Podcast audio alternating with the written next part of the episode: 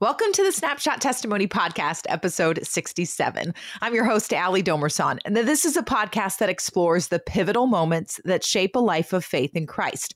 Some of my favorite episodes are now on YouTube, so be sure to subscribe to the Snapshot Testimony channel for full length video interviews and bonus content you won't find anywhere else.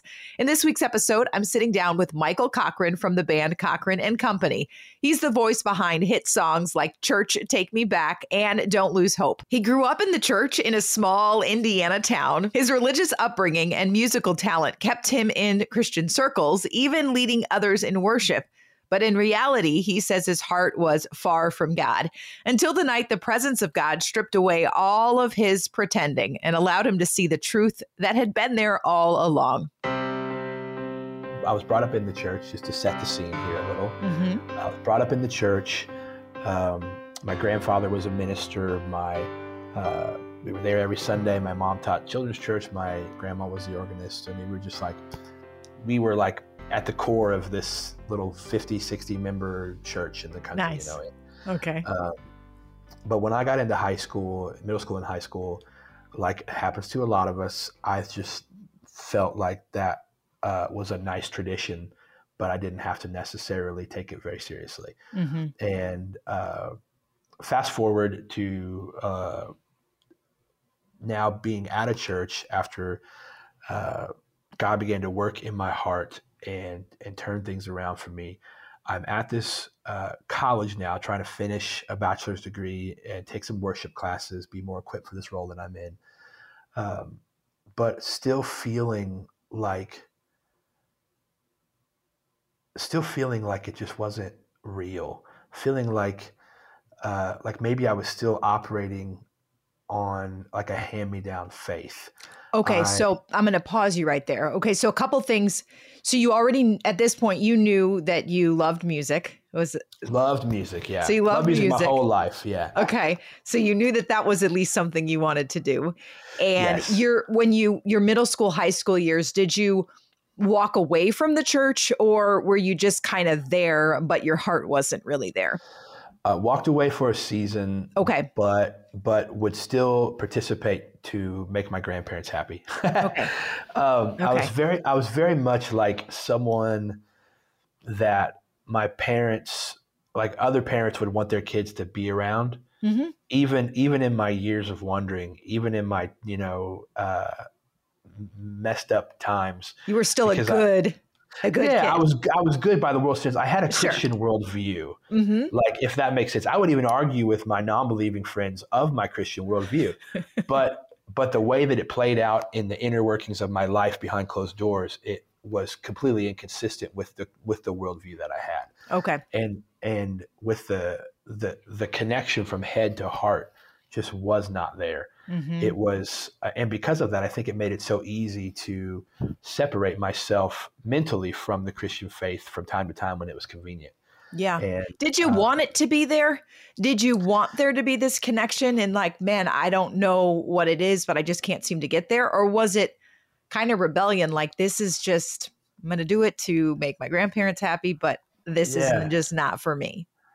You know, honestly, I think I wanted it to not be there. Ah, okay. And That's it, and it's and it even more was. interesting. Yeah. You know, like I think I wanted to not believe it, and because uh, I think I just wanted the the freedom from conviction to live how I wanted to live, mm-hmm. and it was like this ever going thing that was there that I couldn't shake. Yeah. Uh, looking back, you know, it was the pursuit of God in my life in those years that I was trying to quiet, I was trying to ignore, mm-hmm. I was trying to uh, explain away. I was, um, I was really desperate, I think, for affirmation in some of the things that I wanted to do, and because I knew enough to be dangerous with with Christianity and with the word, I knew enough mm-hmm. to know that the way that I wanted to live my life was inconsistent with what the Bible said. Yeah. Uh, and so one of the something had to change. It either had to be my my way of living or uh, the hold that this had on my life. And so I tried desperately to shake that hold. Um, and I think I even convinced myself at certain points in time that, you know, where I operated was I think God's real. Uh, I think Jesus, you know, did what he said he did. I just Yeah. don't know that that has a real cause and effect on my life, and and we'll just be we'll agree to disagree on other things, you know, Sure. and um, and so that led me to an indifference. Okay. Um, I don't think that I was ever, you know, uh, in a place where I was an atheist, but I think that I was definitely like, this just doesn't have um, weight on my life, Sure. or at least I don't want it to. Okay. So then we'll now you're in college. I'm in college. college. number three. Yes, college number three, and I'm serving at a church. So I began. Yes, so this, Okay. so uh, when I began to write music, uh, it was very uh, not. I mean, it's more self-serving. I just I was writing love songs. I was hoping girls would like me. I was, you know, whatever. I was all this stuff with music, and um, but there was still this gnawing, like biblical worldview that that I Okay. couldn't shake. You know, so it would co- that would it come out it in would your come music? out in my music. It would come out in my music, yeah. And because of that, um, and because of who my grandparents were in our town, and because of uh, you know other things, like I would get asked sometimes to sing for youth group things or whatever. Because again, I, people thought I was a good guy. Mhm. You know, uh, I was in the choir in school that sang at the churches. I was, uh, you know, I wasn't like posting. We didn't have like Twitter at the time, so I wasn't like I was posting like I hate God or you know I'm not a Christian. It was just things I was struggling with internally. So externally, I was still invited to do this, that, and the other in the in Mhm. the Christian space in my community. And um, I remember going to a Bible study with some friends. I was starting to go into a Bible study, and this was about a two year process. This Bible study, but early on in the in the study, I was like, okay, I'm gonna, I'm gonna like give this a try, like being being faithful. Because you know again like I, I think i was on the christian spectrum so to speak in my mind.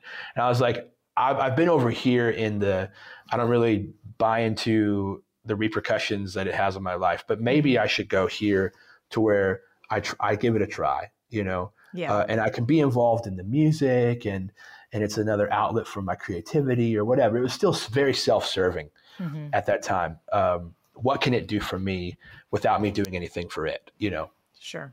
and that led to an opportunity to serve at a church uh, in the in music, which really hindsight I had no business getting that job at that time. hmm Uh, I was very ill equipped. I was just musically talented, and you know that got me in.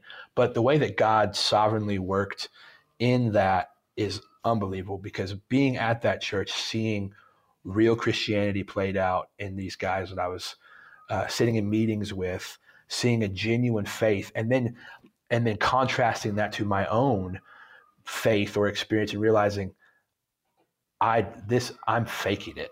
Like I am this is not real for me. Yeah. If I believe it, I don't believe it as much as they do because it has no effect on my life. And so the conviction began to set in Yeah. slowly. And fast forward, then I find myself going back to finish a degree, taking some worship classes to better do my job. And all the while, God is using those moments and those appointments to not not really prepare me for my job, but pre- but prepare my heart for actual ministry Mm. and prepare my heart to to experience Him and experience His grace to let it go from here into here. And so I'm at this Bible study that I've been going to, just going through the motions at it again, just uh, really indifferent. Like it's great, it's fine. This is just you know whatever. And one night in particular, uh, a guy was talking, and I honestly don't remember what he talked about. I mean, it had to be the gospel, it had to be something great, but I don't remember. I just remember slowly zoning out of the moment and like introspectively realize, like seeing my filth, like, like really clearly.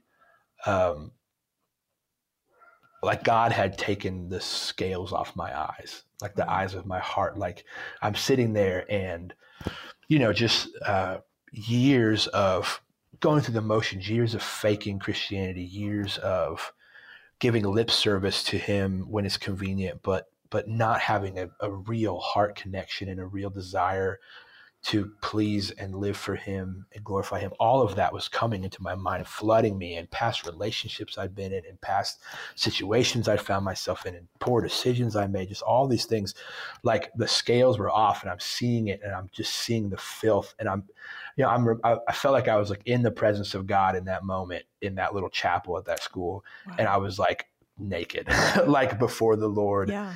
And just like filthy and I remember leaving that session, not talking to anybody, just going and sitting in my car in the parking lot. Uh, and in my little Ford Taurus, and I'm sitting there, and it's late. I mean, this was like a college Bible study, so it starts. It started like eight thirty, so this is like probably ten o'clock at night. You know, I'm sitting there in my car, just broken and crying and praying, and like God, I get it. Like I want it to be real. I'm done with the faking it. I'm done with the pretending. I'm done shrugging off any conviction that I've felt in the past. I'm done, yeah. you know, putting the mask on when I go to my church, when I do this, whatever. I this is the moment where I I I'm just as miserable as everybody else. But I call myself a Christian. I've I've got it. This has to be the moment. And uh, I just I just you know desperately was praying, and uh, this is the part where it sounds a little cliche, but it's true. I was uh, I was getting ready to go home because you just pour yourself out, and I'm like, you know, uh, it's in your court now, kind of thing. You know, like. Uh, I, I want to feel you, whatever that is, and I turn on the radio, and I'm and I'm getting ready to drive home, and uh, East to West by Casting Crowns comes on the radio, and and it's uh, it's that part like you know. Uh, uh, you've cast my sin as far as the east is from the west, but right now I feel like you know I'm I'm one mistake away from you leaving me this way. Hmm. Can you show me how far the east is from the west? And I just remember that wasn't a new song at the moment. Like that was just you know whatever uh, playing song. on the radio. It was playing on the radio, whatever it was, and and that like I just I like I put my car back in park, and I was like, I was we got like, some more work to do.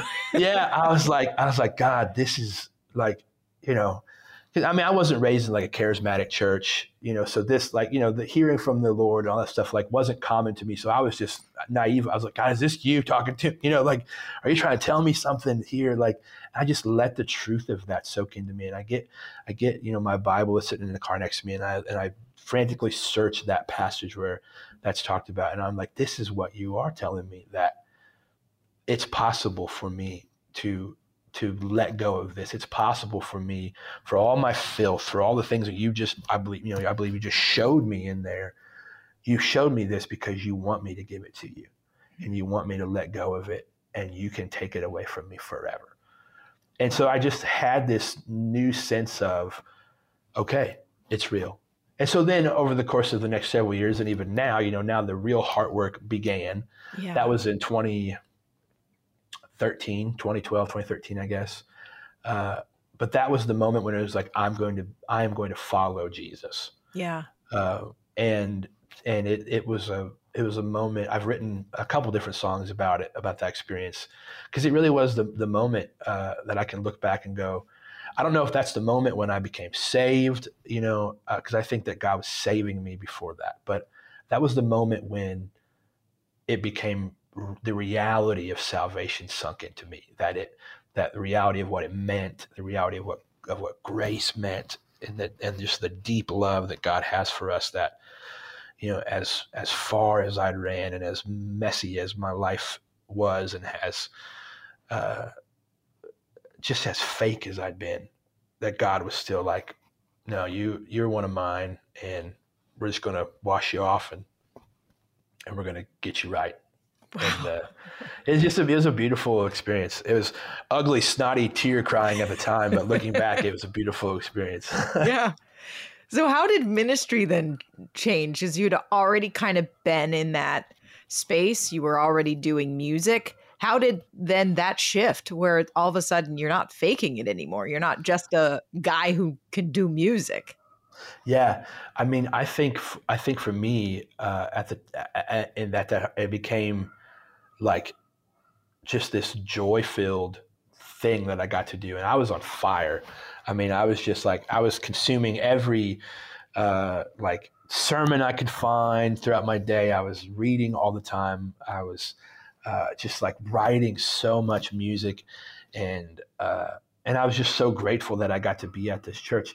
And I remember thinking like, oh my gosh, like you know, I can't believe that they let me work here before, you know, like or whatever, you know. And so I had a lot of great conversations with our senior minister, and I was like, I, you know, and and soon after that, within a year, about a year and a half later, I began the ordination process at my church, hmm. um, where I went, you know, went through like a, a several uh, lessons, meetings, studying lots of things to be like an ordained minister in uh, my church's system, and yeah, uh, so it, it's it's really like it's kind of like the it was like the baptism moment, like with Jesus when his ministry began, so to speak. Like uh-huh. I look back at that moment and I'm like, that's when my ministry like began.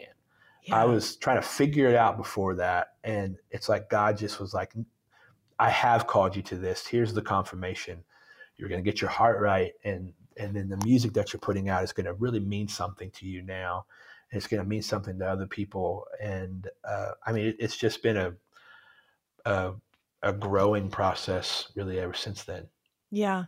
You know, I I love stories like this. There's so much of your story I can relate to cuz I have a, you know, a lot of similarities of, you know, growing up in the church and trying to like still sort of do my own thing but not really not really like deliberately walking away but just kind of like walking on a what I thought was a parallel path and it like sort of kept me close enough, yeah. you know? Yeah. And right. so but and the thing that's interesting is those testimonies sometimes feel complicated you know to try to to try to like capture all yeah. of that you know because yeah it's almost like we kind of want the neat before and after that's yeah, like more marketable yeah that's definitely more marketable it's you know it's like I, I, was lost and now i'm found it's like well i was kind of found but but but acted lost and like you know i don't know and I, I really chalk it up to like just the common grace of growing up in a Christian family mm-hmm. uh, and having Christian grandparents and Christian parents and